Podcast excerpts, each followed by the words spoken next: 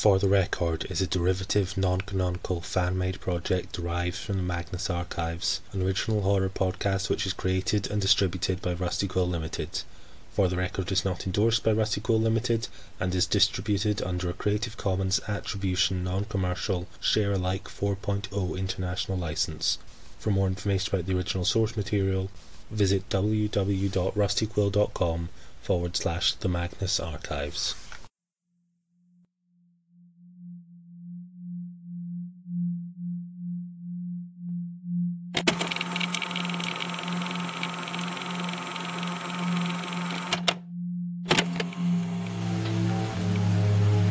For the record, Episode 5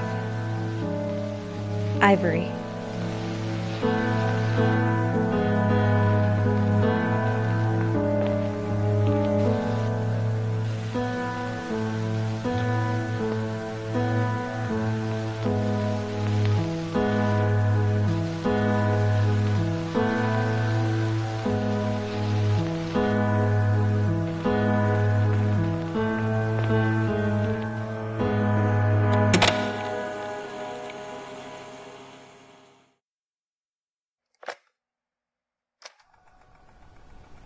Statement of Doris Lotts regarding an enigmatic fossil on the island of Redacted. Original date of statement unknown. Recovered from the wreckage of the East Wing explosion. Recording by Noelle Davis, archivist of the Northern Vigil of Toronto. Statement begins. I imagine that it's much to your faculty's dismay that I choose to omit crucial details from my account of these events. I understand that as researchers you desire evidence for the claims I will make. Perhaps not just as researchers, but as creatures of curiosity. But I assure you, I only speak the truth about what happened on my last expedition. I wish I had only dreamt up my trauma, but I must live with what I have seen, until at last I draw my final breath. I suppose I should start off by explaining exactly what got me onto that island in the first place. Even at the time, I did not understand how or why I was invited onto this historic and groundbreaking dig. I had been, for the most part, a semi successful archaeologist, though not in the fulfilling sense. For the past 15 years since I got my PhD, I'd mainly done work with documentaries and the like, and at the end of the day, my job was less Raiders of the Lost Ark and more along the lines of museum curator. I never got the chance to go into undiscovered territory, just following the camera crew and telling the dimwits not to touch anything old. So while I was successful financially, I just felt empty inside. I understand there isn't much to do about that, but I couldn't help but feel like I needed to make something of myself. I look back to my days as a student and now see naivete. A foolish girl with hopes to uncover the past and make her mark on history. I had been depressed for years. It had become almost ritualistic for me to retreat into an alcoholic slump each time filming wrap for whichever BBC feature I had last worked on. Right before I started falling into that downward spiral after finishing up on Jerusalem City of Faith, I was interrupted by a phone call from an unfamiliar number. I expected some telemarketer, but I could not have prepared myself to hear the voice of Neil Ben-Miji coming from the other end. He still had that stupid little accent, bringing me all the way back to World Cultures 101. I suppose I should explain exactly who Neil was to me as opposed to who he is to most people. Where other people see the most successful paleontologist of this generation, I can only see Neil as an embarrassing hookup I had in college. He was just as pretentious back then as he was to this day, but I suppose he had his reasons to be that way now. I must have been lost in a state of shock, as I remember snapping out of it after hearing Neil repeat my name a few times. We got to talking, the usual spiel of catching up with old classmates. I was ready to hang up after five minutes of small talk when he mentioned something about how he was planning on assembling a crew to collect data on a recently discovered island. This got my attention only for a second, until I realized this was most likely Neil just bragging to me, but then he invited me to come along. He must have been joking, but then he reassured me that he needed an archaeologist for this expedition, and he thought, why not catch up together? Putting my opinions of Mr. Ben-Miji aside, I accepted immediately. This was what I wanted, what I needed. I had to find success with Neil, as this was my only chance to do something worthwhile in my career and my entire life. I remember the build up to the day of our departure. The night before I left was full of anticipation and, of course, last minute packing. I lost my excitement the next morning, however, as I looked around at my peers on this expedition. I stood out like a sore thumb, an amateur among experts. And though I didn't realize it until that moment, it made perfect sense. The initial sweep of the island showed no signs of human life, so really there was no use for an archaeologist. Of course, I wasn't totally useless, as I was familiar with paleontology. But I just felt further alienated from my so called peers, who seemed to just ignore my presence during our voyage. We spent one week at sea until we had arrived at that dreary island. If nature had a do not enter sign, then this rock would have one right at shore. It was so unsettling. I had sailed to islands before, and you can always tell when your vessel is approaching the shore because of the noise. The waves crashing upon the sand, the wind howling through the trees, the seagulls circling and squawking overhead. But I was caught off guard when the anchor dropped, as I heard nothing. No waves, no wind, no birds, just air. Even as I stared out from the deck, the vibrant foliage of the trees looked petrified, stationary in time, like a dressed up corpse. The rest of the crew didn't seem to take any notice, and we started to unload the cargo immediately once we had landed. Up close, even the sand looked pale and sickly, and I decided it would be best not to find out how it felt. As unnerving as the environment proved itself to be, the company I found myself in didn't provide me any comfort either. The only one who recognized my presence was Neil, who also didn't seem to sense the same discomfort I had. I understand if you're nervous, Doris, but this is what it's like to be a trailblazer. You can't just follow documentarians your whole life. I was about ready to knock him down, but he had already started another conversation with other crew members, leaving me stranded in obscurity. I decided the best thing I could do was just to keep doing what I needed to do. I continued to help unload our supplies off the boat tents, rations, excavation tools. Once the job was finished, we made our way to camp, but I decided to take one last look at the horizon before stepping into the dead jungle. I watched as our vessel departed from the shore, gliding through the motionless waters that surrounded the island, and my stomach dropped like a stone. Now I felt stranded in a more traditional sense. For the next month, I would be in literal and figurative, uncharted territory. I put the thought behind me and followed my comrades through the dense forest. When we eventually got everything set up, the sun had already gone down. Everybody sat around the campfire that illuminated the center of our camp. It served as a source of much needed warmth. I found the night air to be surprisingly frigid. The fire was the only thing that kept me warm, which I found to be quite fortunate, as I couldn't have possibly heard Neil's plans for tomorrow over chattering teeth. In the end, it didn't matter, as I found myself lost in thought, ignoring the entirety of the plans. I couldn't help it. I was simply captivated by the unmoving sky overhead. Just like the vibrant greenery, the unpolluted sky was deceptively beautiful. But a closer look revealed disturbing details clouds stuck in a static atmosphere, bright yet starless. I was only brought back to reality when I felt a hand on my shoulder. Neil. I was the only one who remained by the fire, and he wanted me to rest up for tomorrow's dig. We retreated to our tents, and the still night would pass. The tent provided me some comfort from the unease I felt about my surroundings, the trees especially. However, that does not mean I didn't experience the strangeness to an extent within my dreams. I remember it so vividly. I had woken up in the middle of the night, standing on what felt like hundreds of sharp rocks poking at my bare feet that shifted under my weight.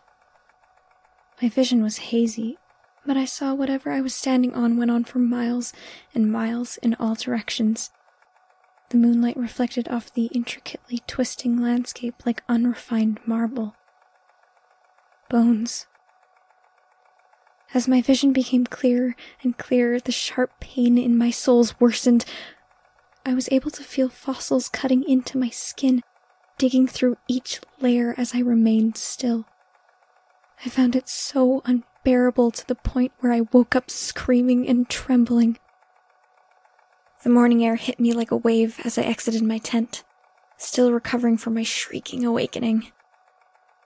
Neil made some comment about my tardiness, and we continued our morning rituals, not long after we started to head out to our projected dig site.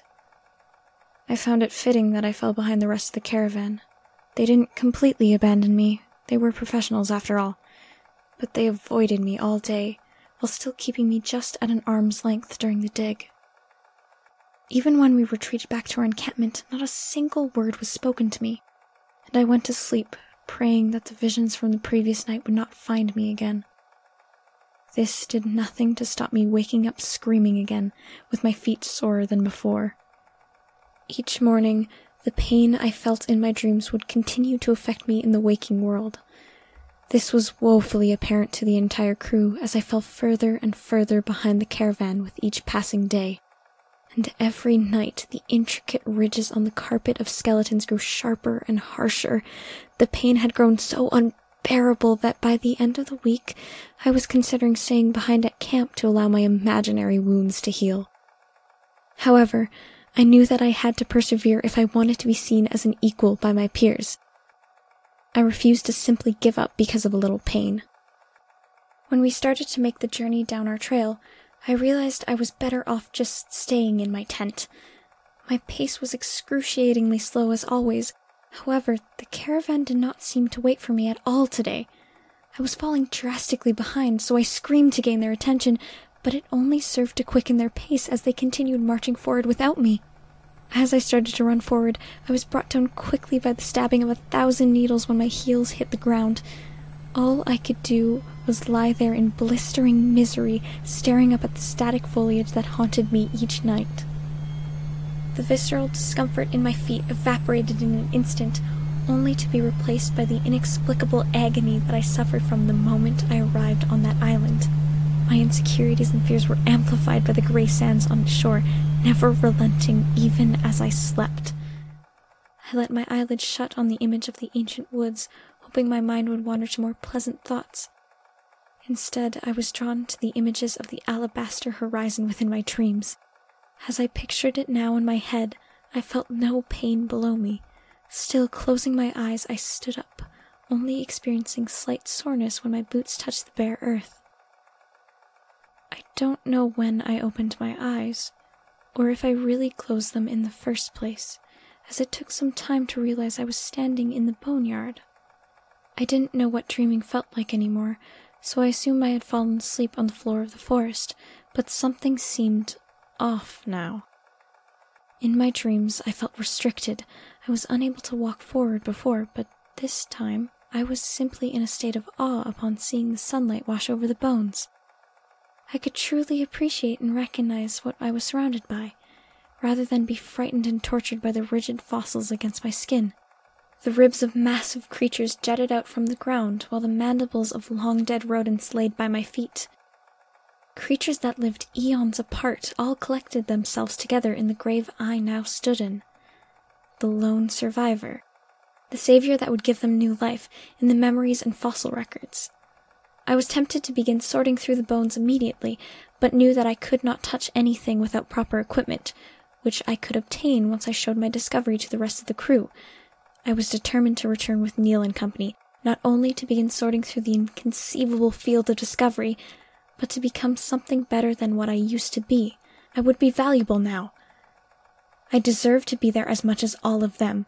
I would not rest until they knew that.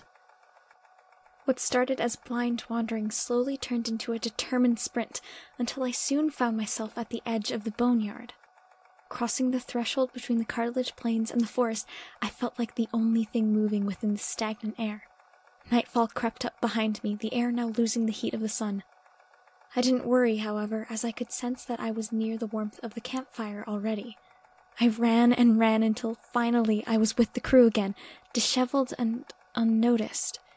When I tried to explain what I had seen that day, Neil was the only one to respond to me. He informed me that the expedition was wrapping up early and we were leaving in three days. He didn't even take any notice of my story, and none of them were concerned for my absence. My rage boiled over at the pompous, inconsiderate crew screaming and crying like I had earlier that day, fueled by frustration rather than pain. They didn't react. They didn't even acknowledge my presence, and slowly, one by one, they got up as my tantrum continued. By the time Neil left, I was sobbing and heaving, unwilling to leave the fire. When I finally stopped my screaming fit, I was so terribly exhausted, both physically and emotionally, from the events of the week, that I had passed out in the bleak night air. The next thing I remember was opening my eyes. The full moon hung directly over my cold body, and I no longer felt the warmth of the fire. I didn't feel the firm earth beneath me either. I did not react. In fact, I didn't move. I could not care anymore. All that mattered was that I was going to leave this god forsaken island. But as I stared up at the sky overhead, I noticed something that truly paralyzed me with fear. I could not feel the dirt. I could not sense the fire, and I could not see the looming trees hanging in my sight. I wasn't lying in the center of camp any longer. The moment I realized where I was, I was met with the terrible sensation of bones beneath me, writhing and scratching away at my skin. I wanted to get up and run away, escape from the bones that jutted from the ground and into my body, but I couldn't. I continued to lay there, cold and helpless. My body was suspended in the moment my eyes shot open, while my mind experienced every passing second inert and aware. The force of gravity was so palpable, its invisible hand pressing down harder and harder until I could feel the blood struggling to crawl through my veins. The sharp, jagged fossils lay under me like a bed of nails, each and every one of them slowly piercing the exposed skin of my unmoving body. The agony could not compare to the overwhelming weight pushing me further down. I was terrified that this would be my end. I knew there was nothing I could do to prolong the inevitable. I knew I was going to die. But I didn't want to die here, unknown, undiscovered. No one would find me here. I'll just be another set of bones joining the field of death. My successors will fall to the same fate, and their successors, and so on and so forth, will be forgotten. Together. I felt the tusks and claws of ancient beast tearing into my flesh as I sunk deeper and deeper into the grave.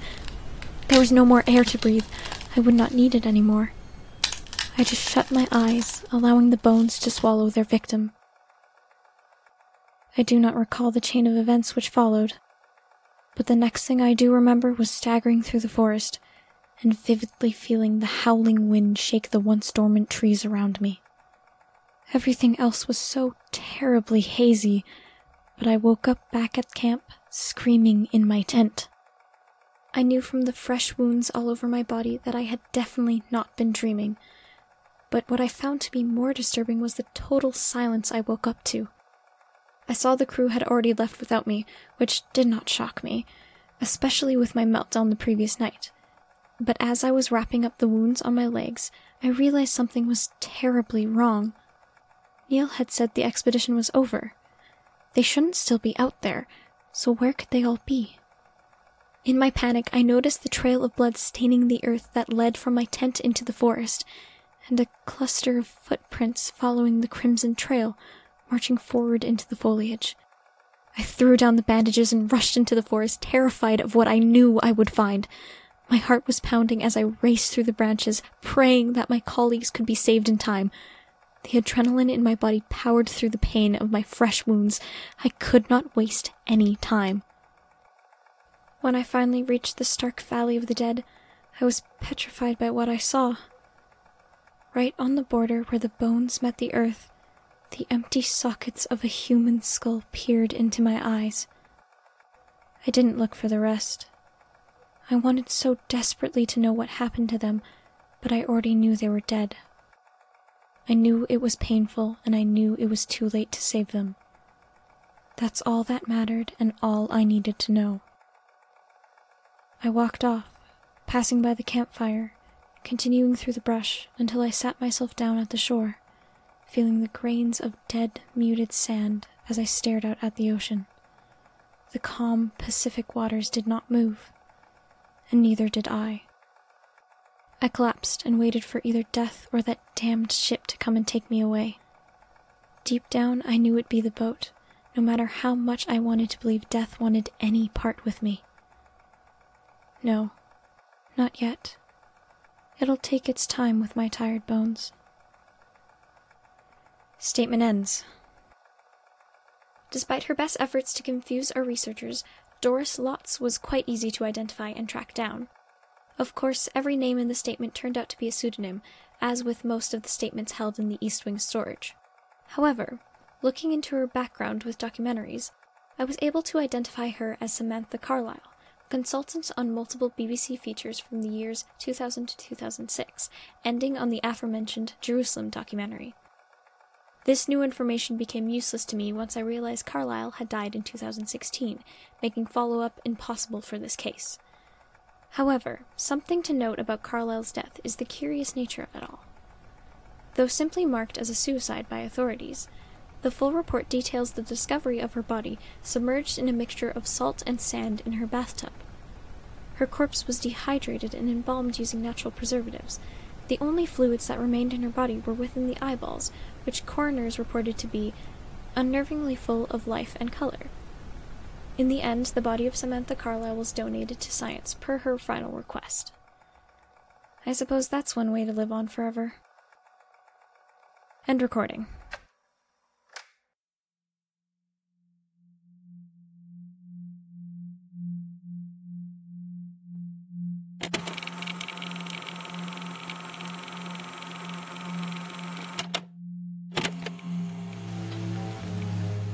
This episode of For the Record was written and directed by Reagan Parisi, edited by Haley Markulin, produced by Flora Swiftly Bodeveg, and starred Lily A. DeWald as Noelle Davis. It used sounds from freesounds.org under a Creative Commons Attribution Non Commercial license. For full accreditation, see the show notes. To be kept up to date on new episodes, submit your statement, or to get involved in production, you can follow us on Twitter at FTRecordPod, on Tumblr at ForTheRecordPod, or view our website at fortherecordpodcast.co.uk. Stay safe, take care, and sleep peacefully.